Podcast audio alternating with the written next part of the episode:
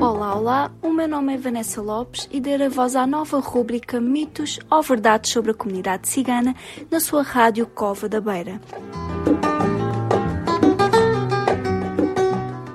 Projeto Par e Passo é promovido pela Beira Serra no âmbito do FAP, Fundo de Apoio à Estratégia Nacional para a Integração das Comunidades Ciganas e apoiado pelo Alto Comissariado para as Migrações.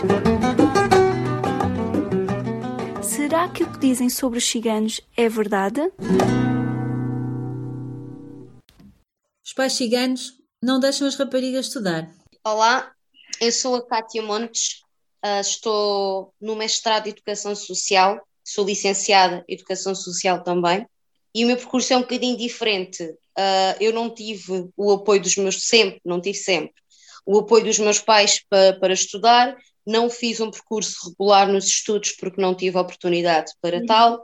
Eu fiz apenas até ao nono ano de, de escolaridade obrigatória, uh, saí com volta de 15, 16 anos. Depois só voltei a estudar quando eu já tinha os 25, 26. Entrei através dos maiores de 23. Os pais, a, a questão familiar é, é claro que é crucial. Quem tem o apoio da família é muito importante e faz com que nos sintamos uh, bem e, e capazes. Uh, no entanto, eu nem, nem sempre tive esse, esse, apoio da minha família e nem sequer era por eles uh, não quererem que eu não fosse estudar ou, não, ou, ou que fossem contra, era pelo simples, é pelo simples fato de não acreditarem muito no futuro da, da, da escola, de somos, somos ciganos, já para quê? para que estudar? Tu és, depois vais conseguir trabalho, estás, estás aí a matar-te, a estudar todos os dias, e será que depois vais ter fruto disso? Eu acho que a geração dos nossos pais, neste caso mais, mais a geração dos meus, o acreditarem num futuro diferente, para eles é um pouco, é um pouco complicado, porque eles não tiveram expostos a isso, ou seja, foi-lhes negado esse, uhum.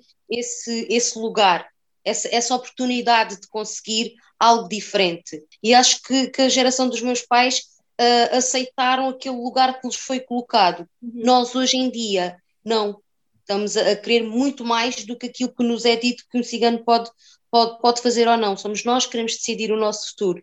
E então, hoje, sim, o meu pai já se orgulha de ter uma filha doutora, como ele diz, eu não faço questão nenhuma disso, que no início uh, não tive a proibição, não disse, ah, não vais, mas não tive o apoio.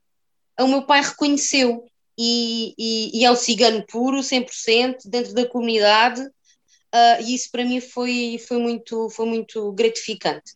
Muito bem. Esta foi a rubrica de hoje. Até ao próximo programa.